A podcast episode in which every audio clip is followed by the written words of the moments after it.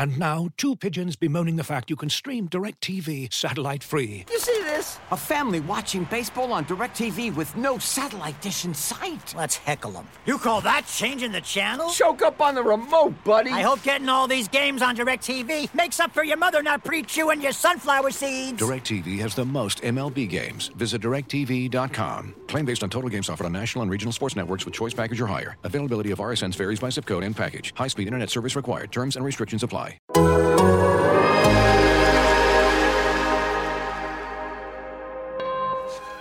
Uh, you are now tuned into anything's potable. The most honorable, the most audible. Hold the applause. like Paul Pierce when he was fresh out the hospital. Like Antoine when he shimmied after shots. When Welcome to Tell me why you mad, he- Anything is Potable, the Boston Celtics podcast here on the Athletic Podcast Network.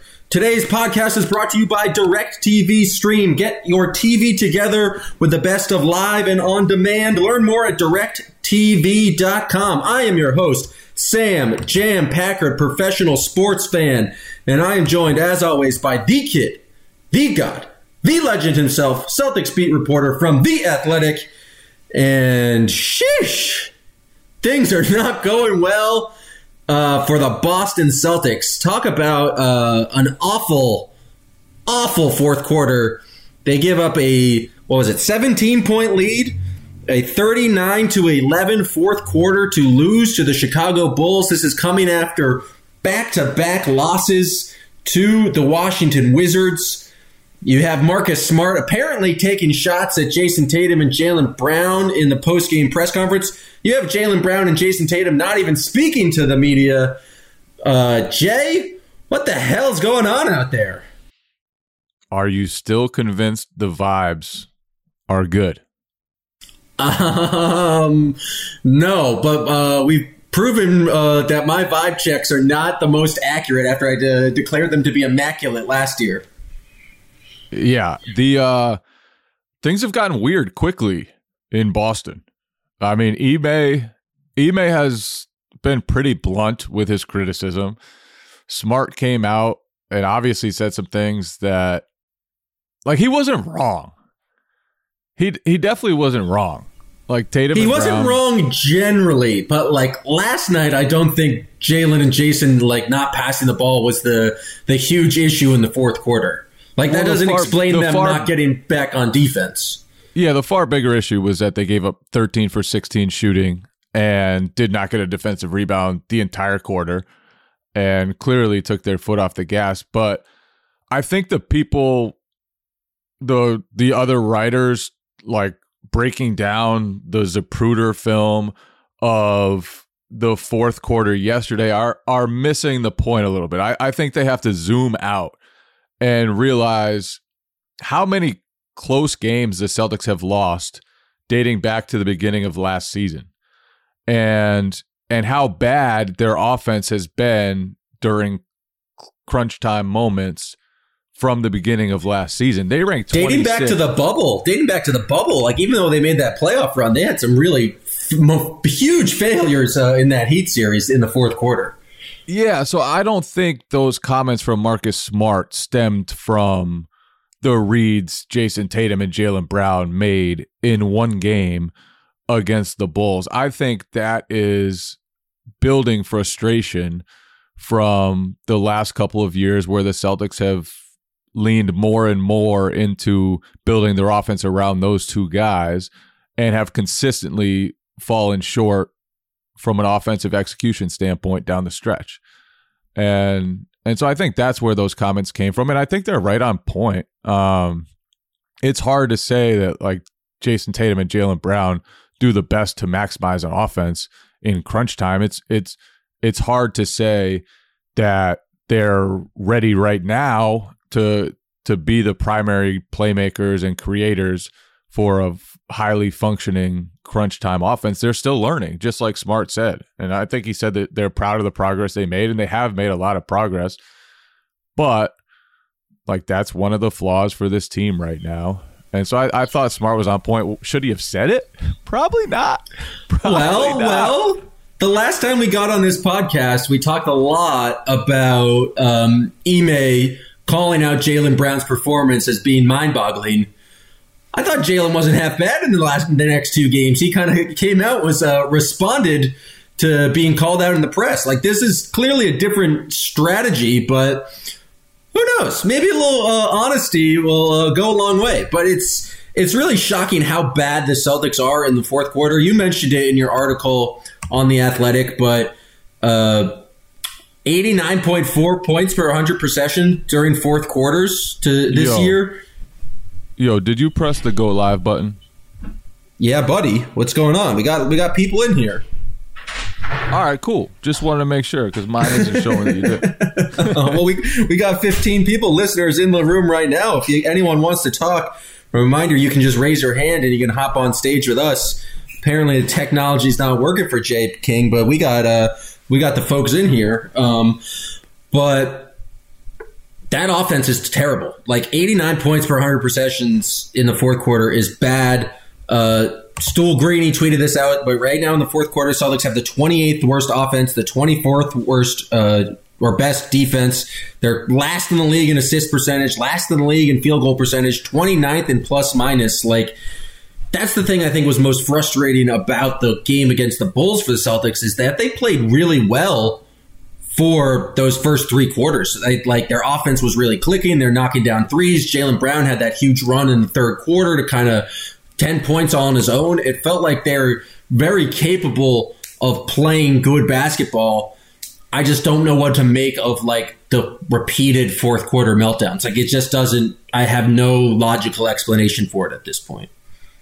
Yeah, and I I think when you focus just on the the late game execution, I think it misses the bigger picture too, because the Celtics, when Jaylen Brown and Jayson Tatum are on the court, have been very good this season.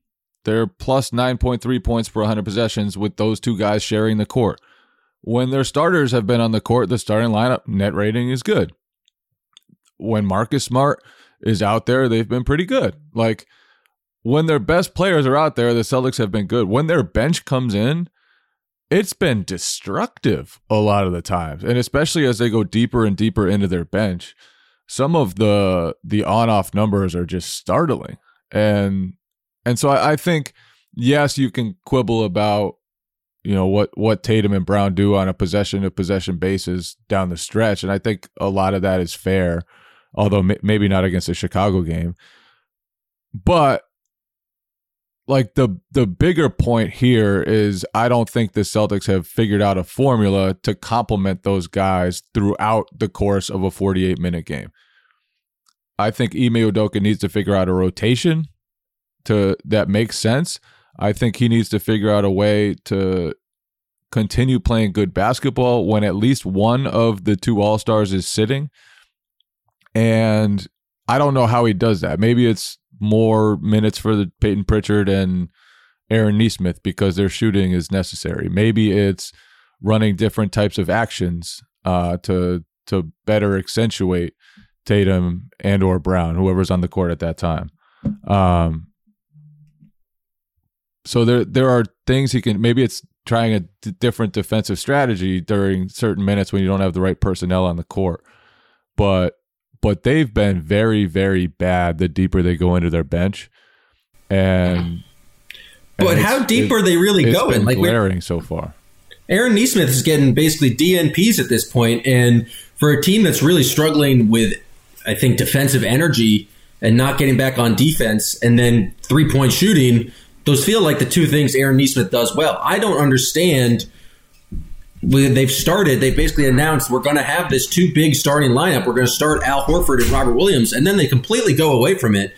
Why is Josh Richardson uh, playing uh, getting basically 10 minutes in the fourth quarter. It feels like they're they start with this big lineup and then Ime eventually settles on them going small down the stretch with either Schroeder or Richardson. And both those guys are flawed players. They're not Schroeder, I guess, is your offensive option and Richardson is your defensive option, but neither of those guys are are floor spacers. And it just seems very curious about like what I don't know what the general strategy is or why in the fourth quarter you just can't have like if you're if you're willing to start two bigs, why can't you finish with two bigs? Uh, it just doesn't make sense to me to like bear like bury Horford or Time Lord at the end of the game. Just, mostly just because those guys have been like two of your more productive players this year, and clearly you haven't gotten consistent performances from Schroeder or from Richardson uh, down the stretch. Yeah, and I think that's probably one of the issues with the roster construction, right? Is that you know f- probably f- at least for for two of the Celtics' best five players are both centers, and so it can be tough to play those guys together down the stretch, especially when you know in in the Chicago Bulls case, like they have a lot of small, athletic, capable scorers and and so it can be tough to match up against teams like that down the stretch if you do want to stay big. And that that but that's another thing that I think Ime has to figure out. And when you look at some of the fourth quarter possessions, there was one play Tatum was in the post and the Bulls literally triple teamed him. And on the perimeter around Tatum, it was Josh Richardson, it was Dennis Schroeder, and it was Grant Williams. There is not a single guy on that perimeter that the other team had to respect. And they were able to sell out at Jayson Tatum. They were able to force the ball out of his hands. He made a great cross court pass to Grant Williams, who fed Dennis Schroeder, who got a wide open three, and he missed it. And I just think as long as the Celtics are playing so many non shooters at the same time, and this is partly because of their roster, as we've said from preseason, like they have a lot of guards who can't shoot. But they need to figure out a way to get floor spacing because if they don't, it's going to be so much easier for teams to load up on Jayson Tatum and on Jaylen Brown. And the progress that they need to make as playmakers is a lot more difficult to come by when they don't have the right pieces around them to make the game easier for them. And I, I, I think that some of the lineups that that the Celtics have used, especially like teams just don't respect their shooters or non-shooters, whatever you want to call them. And I think that's been a glaring issue at times for the Celtics and something that especially, you know, late in games it matters that their second best shooter on the court or third best shooter behind Tatum and Brown is like what, Marcus Smart? Is he their would he be their third best shooter? I mean, I don't know. It might like, be. I think it might be Payton Pritchard, but it's like, can you get away with playing Payton Pritchard? The thing that's interesting is if you look at the numbers this year, Jayson Tatum has just not been nearly as effective um, as he was. I mean, he's just he has a true shooting percentage uh, of lower than fifty percent, which is not great. And I still think he leads the league in field goal attempts. Um, but you're right. It feels like teams are definitely loading up to him, and that was uh, again what uh, Marcus Smart was saying after the game. I guess how much of this do you think is on Tatum, or is it just like he's just really being defended differently, and like that's the reason for his struggles? Because he has just not been, other than that game against the Hornets where he scored, like basically in their two wins, Tatum played well. Um, and then all the other five losses, I wouldn't describe as a very good Jayson Tatum game. Not an efficient game whatsoever, and he's just really hasn't shot it well from three for this entire year. So or how two. much of that, or two, he's or, shooting? I, I think it's forty-eight percent at the rim right now, which is awful.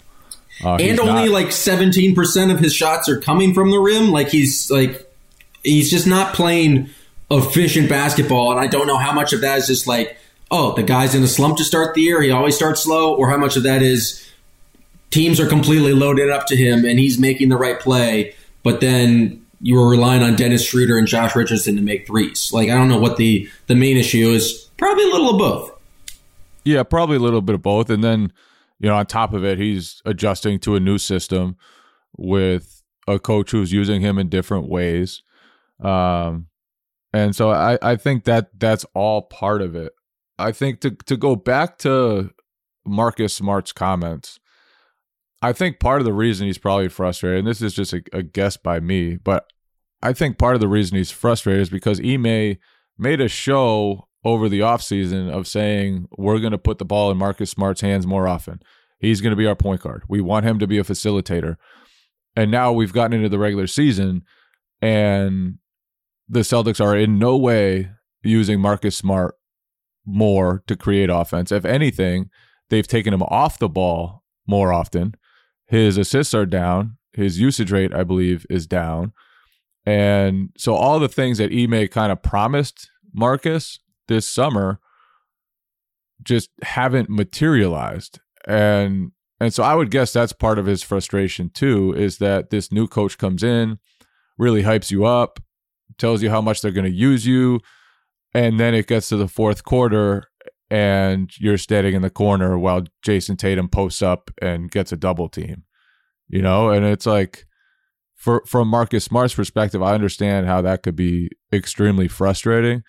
Um, I also think obviously like the Celtics need to tilt possessions more toward Tatum and Brown. And even if there are some some ugly times in the short term, they'll be better off in the long term because those guys are learning how to be the primary facilitators without a Kemba Walker, without a Kyrie Irving next to them.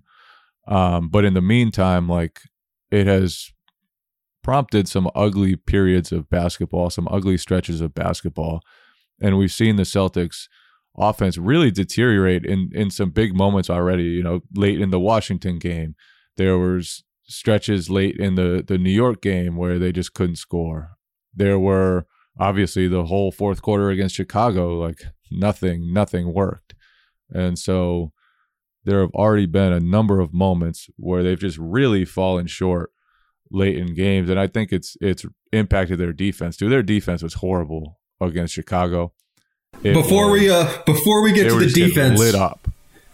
Oh yeah, part of the thing is Chicago is just shooting the lights out of the ball. Um, but like it feels like they're, and I don't know. I just actually just don't know who controls the kind of like decisions in late in games. But it feels like the Celtics they come out to start games and run a lot more kind of set plays.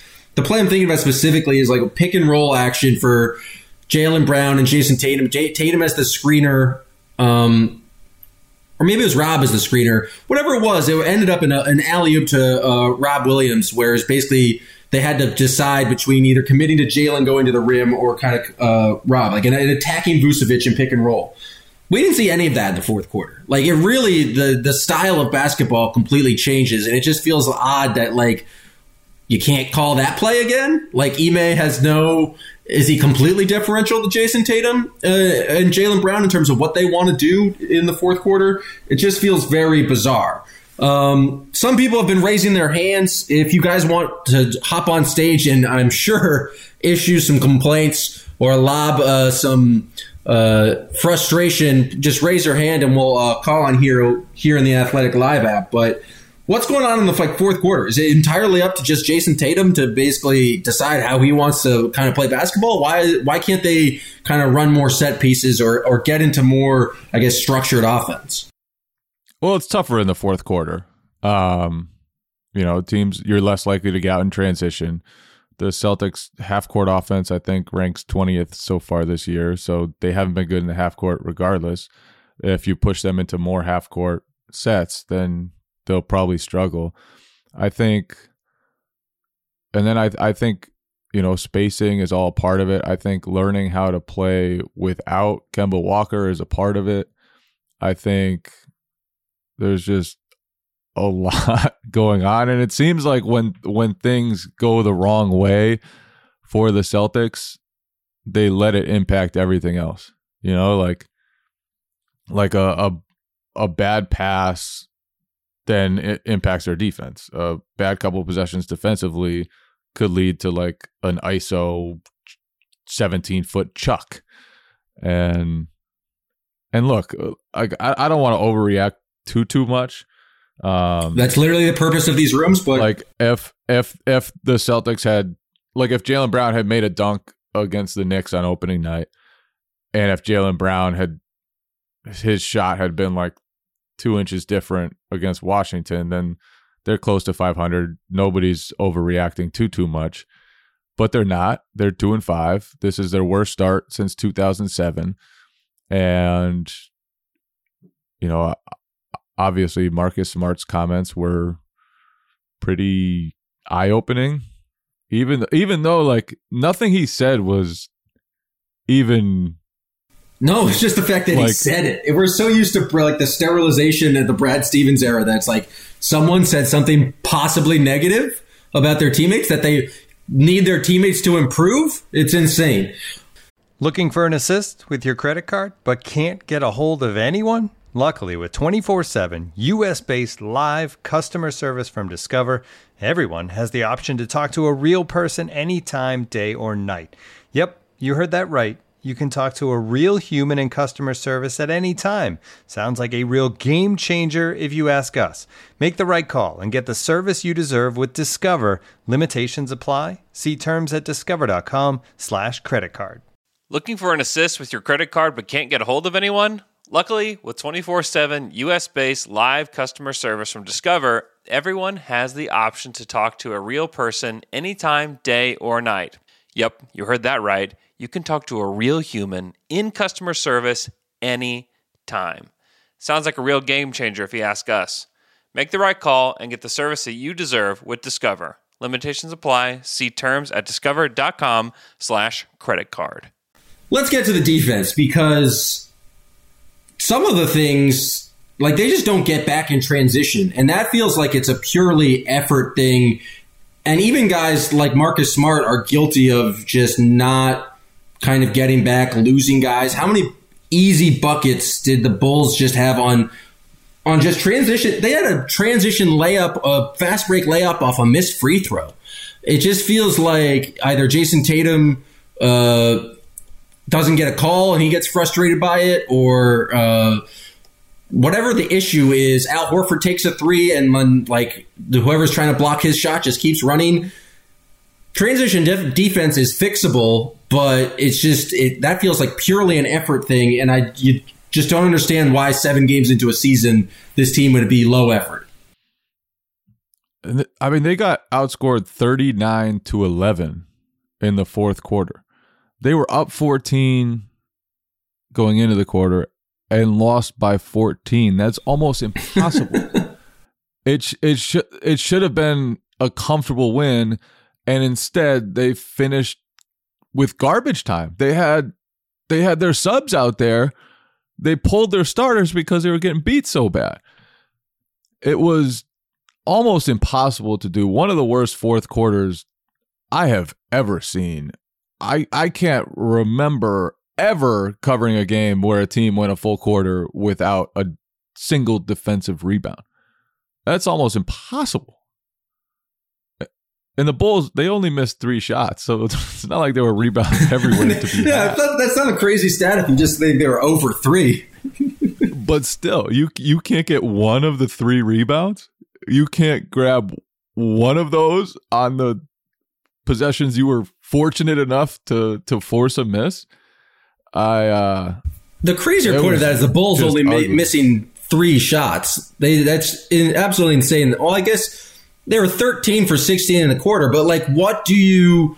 DeMar DeRozan was absolutely cooking, and just like I thought he did fine. Like he did DeMar DeRozan things in the mid range, but like it wasn't even just the Bulls starters. Like if you look at their bench, their bench had uh, 16 points in that quarter. Like you let Ayo Donsunmu, who's don't a rookie. disrespect an Illinois legend. I, was- well, I meant no disrespect. That's just me not being able to read, but he was knocking down shots. It's like they had crazy three point shooting the entire game. It feels like they're going, they're not using the switch everything uh, strategy as much. Like you definitely had some the bigs kind of stay on Vucevic when he was in the game, but it just seems like their base defense is just not working right now. And I think you can limit transition buckets. I think obviously if the offense is not working, you're obviously going to give up a lot more transition. Like it definitely bleeds into one another. But why is their base level defense just not really working uh, when they have seemingly uh, talented guys out there who should be able to play decent defense? Well, I think one of the one of the concerns for the Celtics entering this season was that after having a great defensive coach in Brad Stevens, they were going to an unknown in Ime Udoka.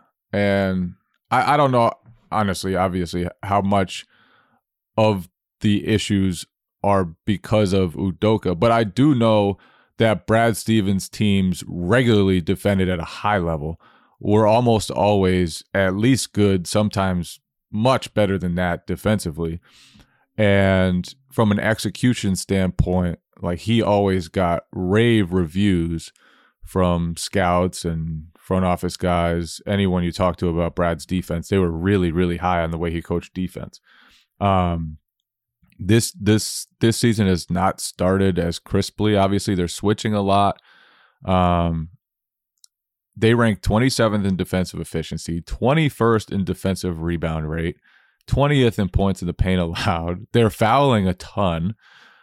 Like it's hard to find one thing they've done well defensively.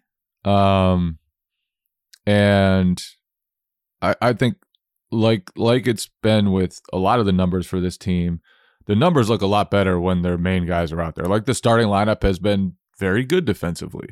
When Al Horford's out there, the Celtics have defended pretty well. When Jayson Tatum's out there, when Jaylen Brown's out there, when Marcus Smart's out there, they've defended pretty well. But with bench guys on the court, um, the formula just hasn't worked as well. And I know their benches, you know, it can be young sometimes if they're playing Langford, Nesmith, Grant Williams.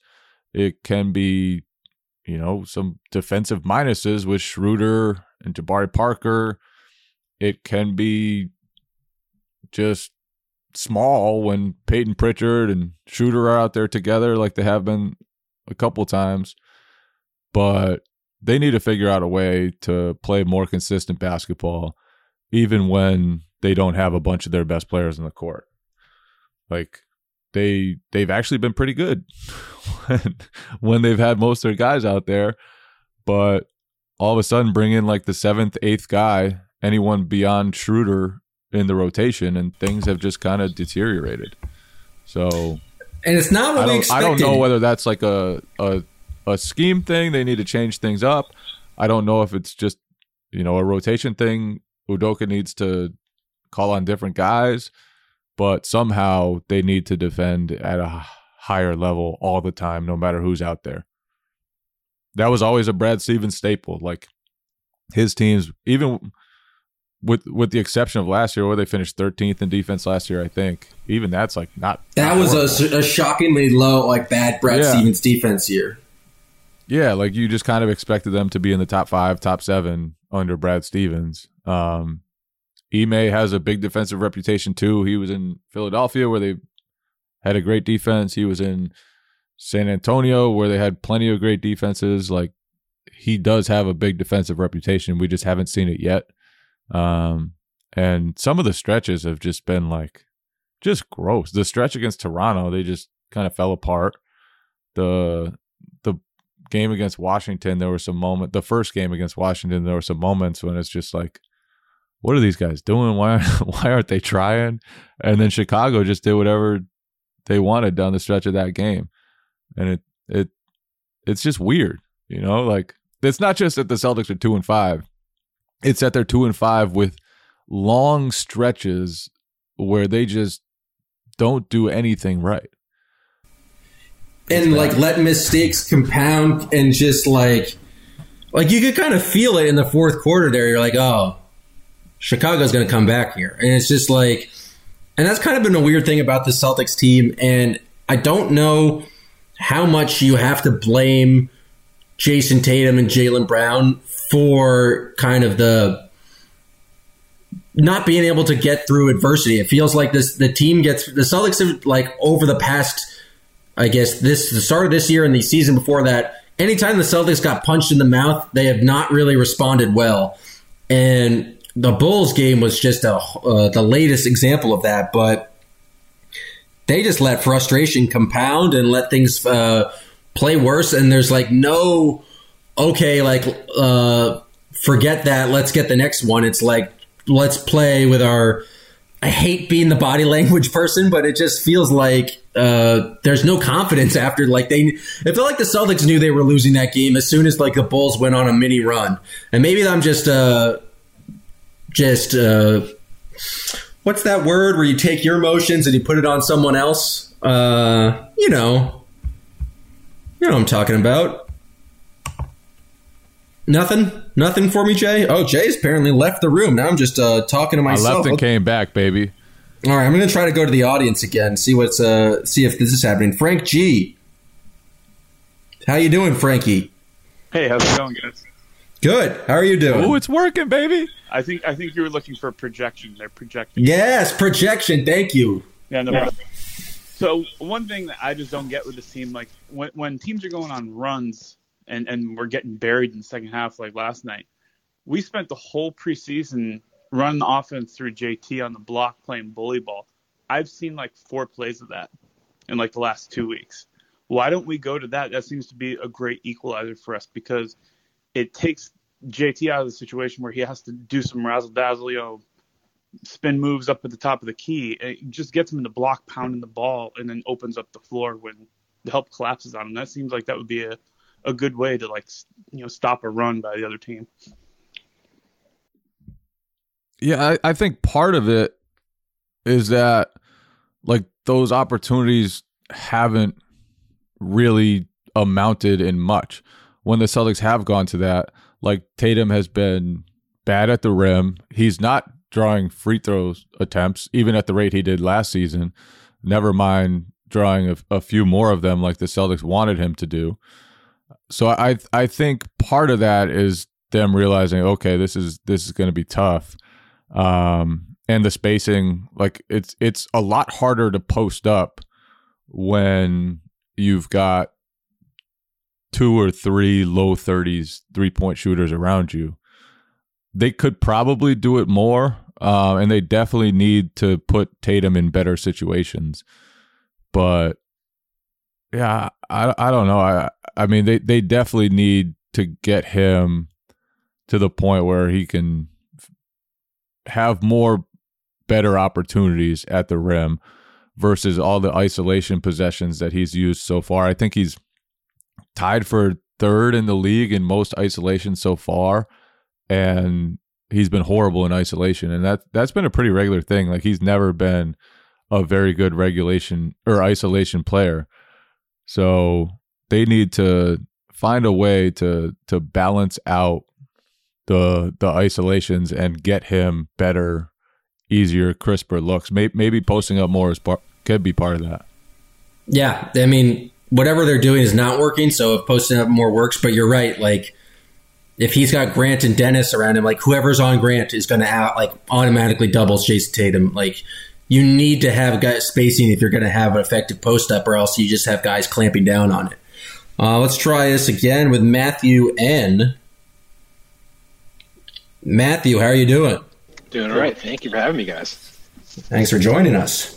All right. Uh, I'm looking at a map of the league right now, and I'm just wondering where that point guard upgrade could could come from. If we're looking, all I'm hearing the last like week or so is we need more of a pass first point guard, and I don't see where that person's coming from at all. Um, what do you guys think about that?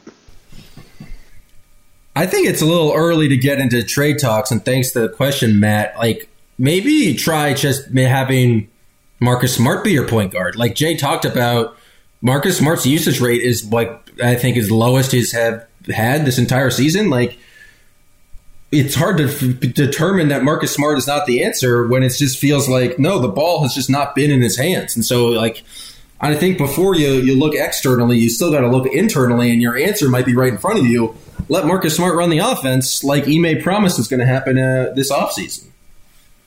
Yeah, you look at Smart, and his assist numbers are the lowest, tied the lowest they've been since his second year in the league, which has been, I think, six or seven seasons.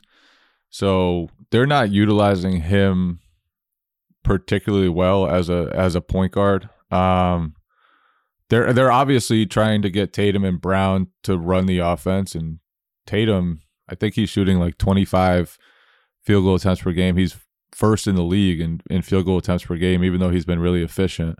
I think they need to find a way to to lighten the load on him, lighten the load on Jaylen Brown, make things easier for those guys, so that they're not always creating for themselves in a crowd. I think that that's been the level of difficulty on Tatum's shots has been pretty high. And obviously, you know, he's not going to be at 27% or whatever from three point range forever. And he's not going to make less than half of his layup attempts, no matter how difficult his attempts there are.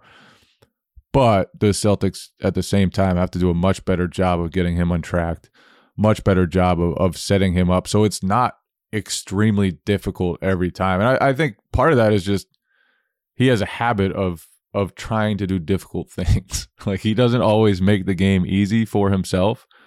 Um but they they need to do a much better job of of I guess saving him from himself and, and putting him in spots where he gets easy buckets and then can maybe feel rhythm and and start to hit some of the tougher shots again. Maybe Ime just needs to say that his performance is mind boggling and then he'll come out and give a 30 the next night. Uh, let's try Matt G. Matt G, how you doing? I'm good. How are you? Good. You, Jay. Um, you coached me when I was young, and I lived on Edgewood Avenue. That's amazing. I love it. What's up, man?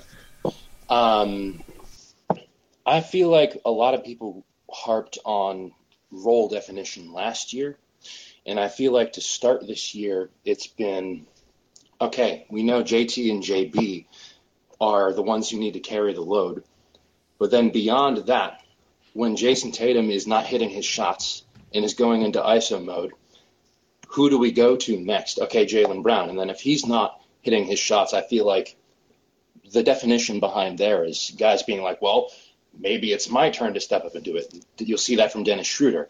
And then it just seems like it all falls apart from there because they don't seem to know who's supposed to take that shot going forward. So, I mean, I'm not going to criticize a coach who's been here for seven games um, on not knowing what he's doing, but I just think people harped on that last year, and I think that's another thing that's probably going to be harped on this year so far. Thank you. First of all, salute to Matty Garrity, uh, a Longmeadow legend of the game.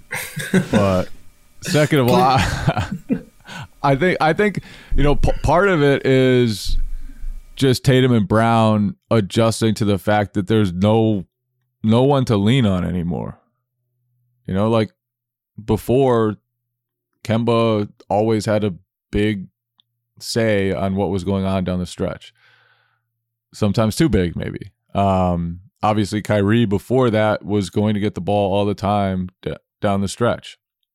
Now it's on Tatum and Brown, and I think they can do do better to alleviate the pressure on those guys. Um, they can run more through Smart. They can run more through Schroeder. I think one way to alleviate pressure on them is not necessarily to get another creator, but to just find more shooting. And just I, play Aaron Nesmith. the guy can shoot. That's all he does. Yeah, and and if Ime isn't going to trust Nesmith, if he's not going to trust Pritchard, then the Celtics don't have a ton of shooting, and they're going to struggle at times to put shooting on the court. Um, it feels like it's very bizarre to me down the stretch where it's like we're not going to play two bigs because presumably we want to have more spacing out there, but the guys we're going to use to space can't shoot. It's either going to be Dennis Schroeder or Josh Richardson, and it feels like might as well play two bigs and have like I don't know a team that can rebound or like maybe a more solid defensive team.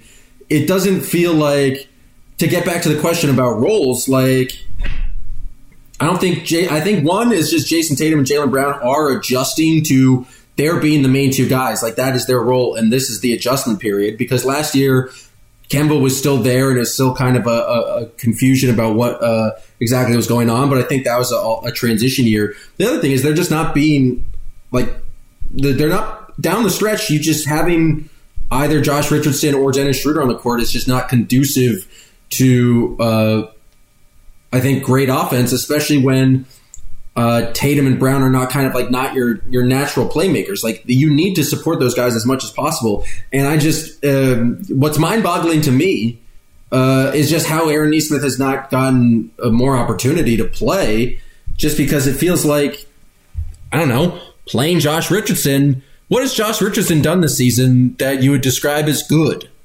Other like he had a, a decent game in Washington, but like other than that, uh, he hasn't really given you much. And Dennis is real hit or miss, but he's certainly not a shooter. Why not put a guy who uh, can shoot? Like that's his main attribute.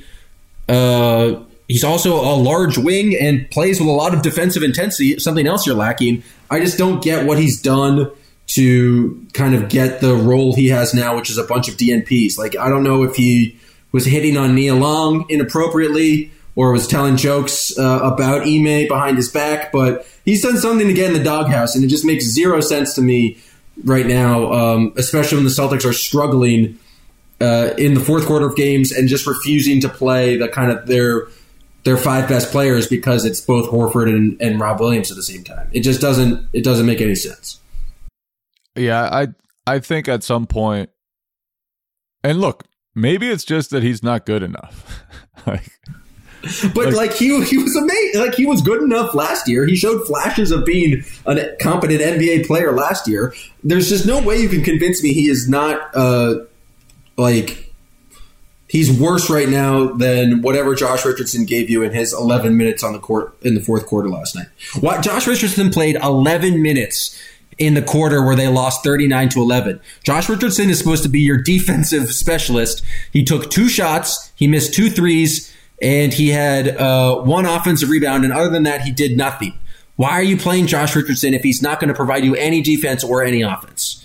Like Aaron Nesmith just jumping around and just like giving effort is better than that Josh Richardson performance. There's just nothing you can say to convince me otherwise. and I, but I I think to your to your point, the Celtics are going to need to trust Pritchard and Nesmith at some point because they need more shooting, and they need more spacing, and they need guys who can make the game a little bit easier for Tatum and Brown, and and they don't have a lot of guys like that.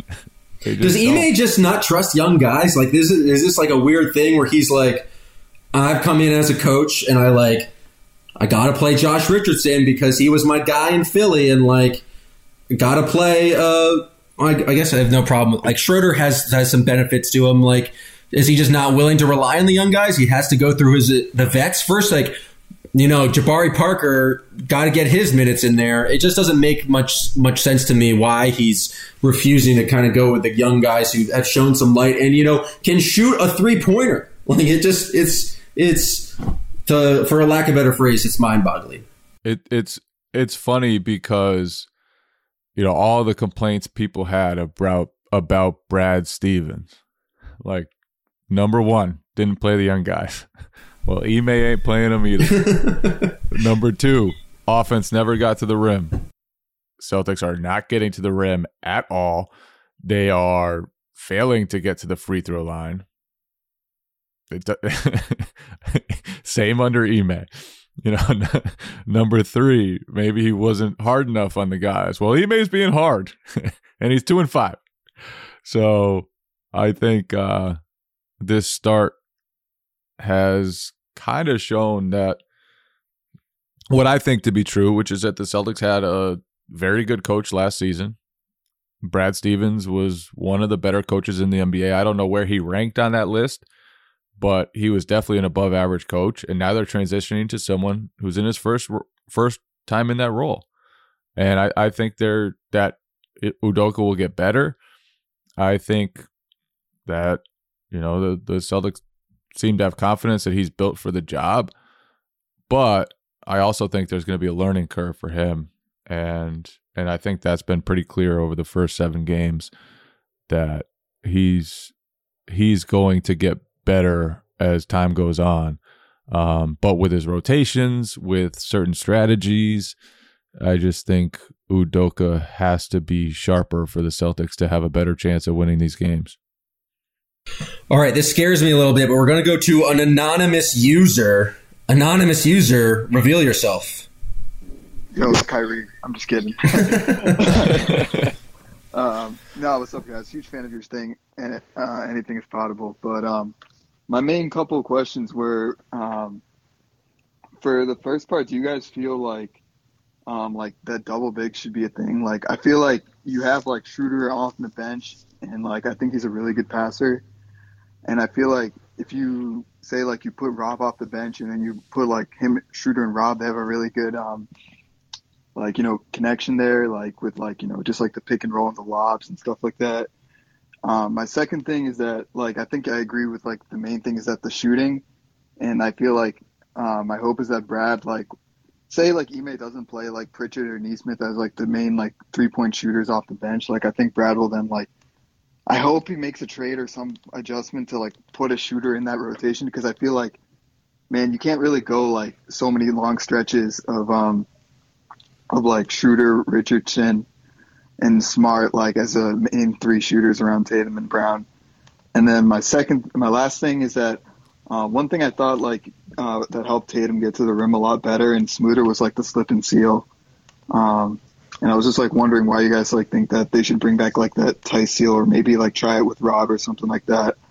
And then maybe that can get Tatum to go downhill because I feel like like I feel like Jaylen's really good like going downhill like he finishes around the rim and uh, I just feel like that might make Tatum's life a bit easier to get um, his finishing around the rim better.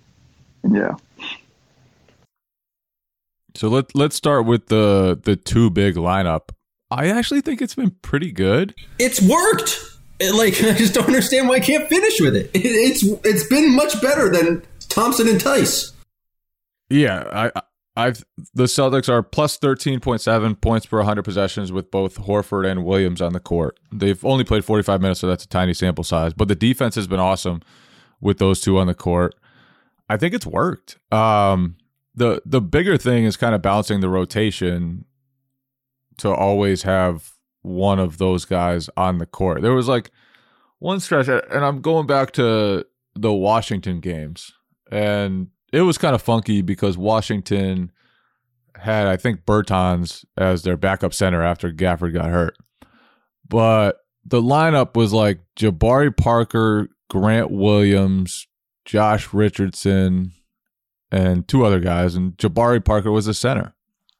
It's like, first of all, Jabari Parker's not going to defend the center, not going to defend Bertans as well as even Al Horford will. Like, downsizing just to downsize makes no sense.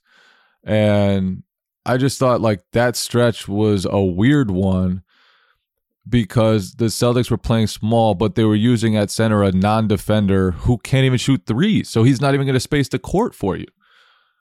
And I, so, stuff like that is, has just kind of been a little weird. Um, I think the Celtics definitely need Horford or Williams on the court at all times.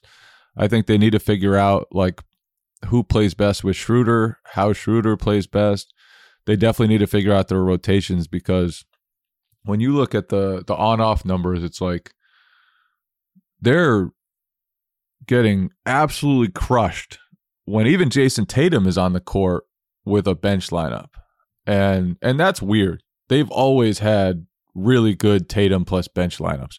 That's been a, a recipe that that worked dating back to like what three years ago, and so they they, they need to figure out the rotation. I, I think that's been one of the things for Ime, and, and to in his defense, like he didn't have Jaylen Brown and Al Horford for most of preseason.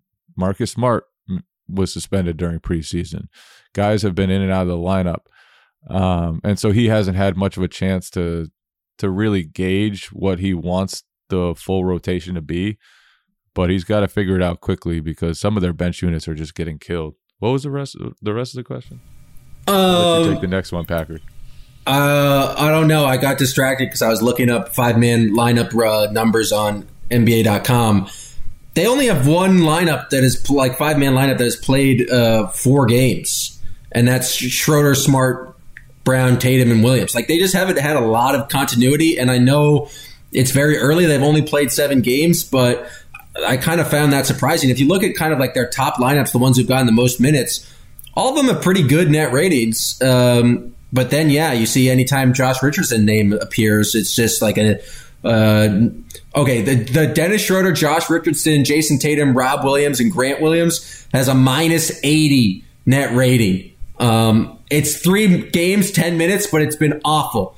Uh, it's really just kind of wild that the if you look at all the kind of different combinations, they've just been really like outside of the kind of like obvious starting lineups and like then bringing Schroeder in, they really haven't found a go-to lineup that uh, has it like worked or they've gone to consistently. It's really been kind of just mix and match and trying to try to figure that out. And so I think that's the the thing. It's like they are two and five. They've played multiple overtime games in which they could be like kind of close to five hundred. And I think we'll we'll kind of wrap it up here. Oh wait, we got to get to June. June is our repeat caller. Uh, but before we get to June, it's just like I think the question is like how much do you are how much concern should the Celtics have given that it's this early in the year, but also that like they're already three games under 500. It's going to take a lot to get back. But uh, we'll get to June first because he is uh, the the repeat listener uh, and is always reliable uh, in the chat. June, how's it going? Hey, Jim, I appreciate the special treatment for this one. Oh, of course, man. You, you show loyalty, we show loyalty. yeah, that's fair. Um, yeah, I just think, you know, Jay touched on it, Jam, you touched on it. A lot of these questions about certain lineups, I think it comes back to the issue, which is there isn't a clear cut third best wing on this roster, which which is an issue that plagued uh, that uh, existed all of last year until they got Evan Fournier, who when he played was their clear cut their best wing when he wasn't suffering from COVID. Um, unless I mean unless people disagree and they think Josh Richardson is the clear cut third best wing. Um, given that, do you think there should be any non-buyer's remorse on letting Fournier go? Um, especially given the fact that the the Celtics are paying Josh Richardson and Hernangomez just as much as they would have paid Fournier, or even slightly more. Uh, no. Uh, thanks for the question, June. I don't think so. I think no matter what, no matter how bad the Celtics are this year, it's not worth paying four years to Evan Fournier. The problem with paying Fournier was that like the length of his deal, um, and just if you're going to want flexibility moving forward, you don't do that.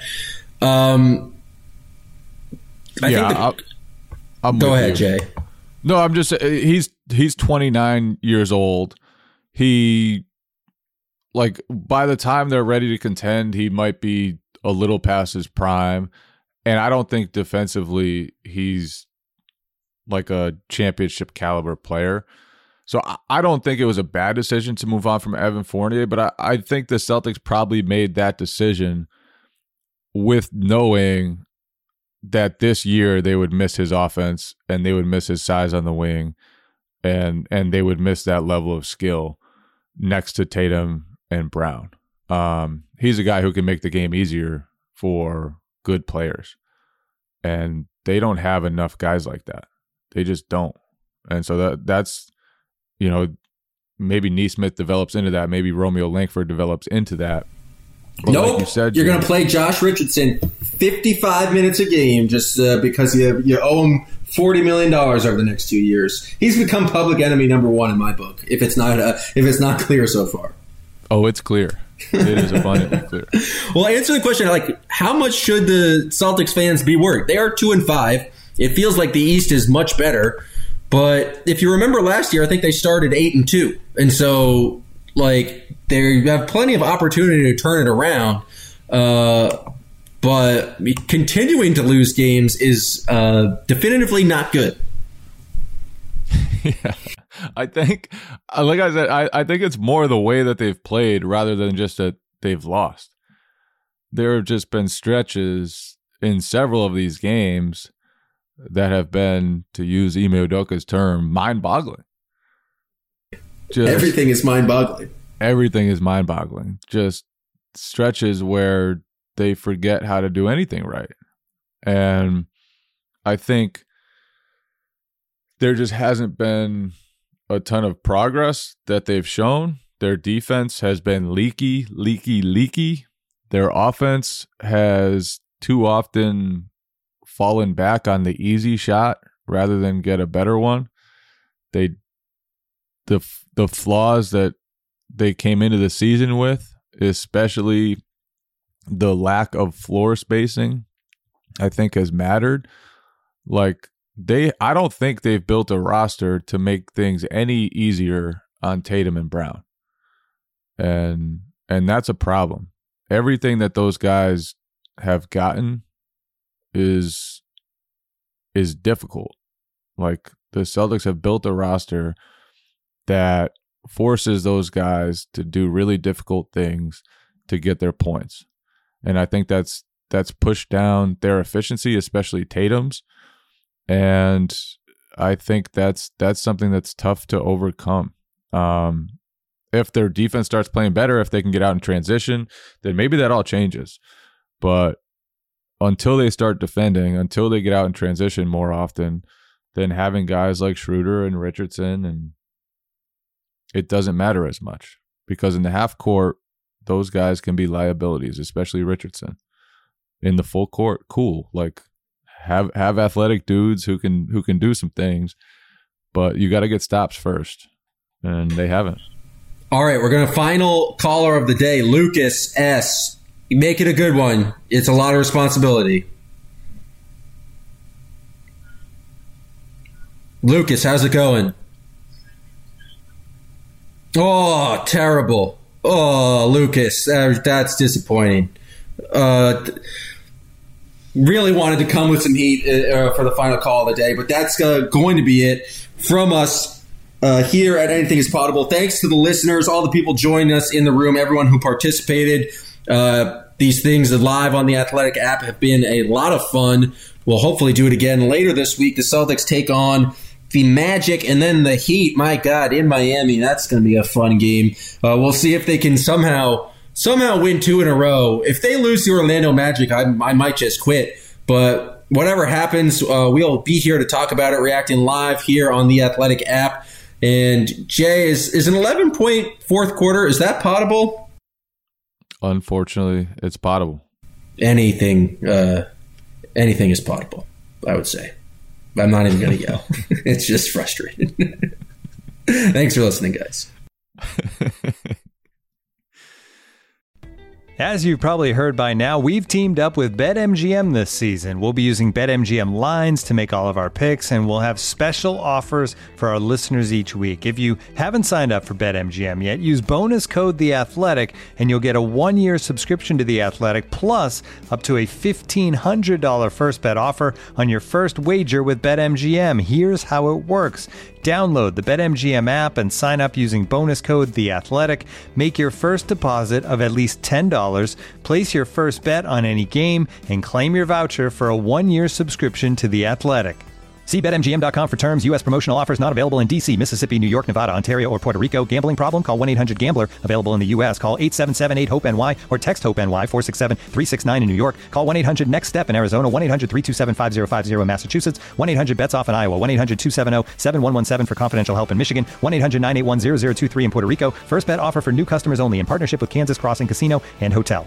Don't forget, if you haven't signed up for BetMGM yet, use bonus code The Athletic, and you'll get a one-year subscription to The Athletic, plus up to a $1,500 first bet offer on your first wager.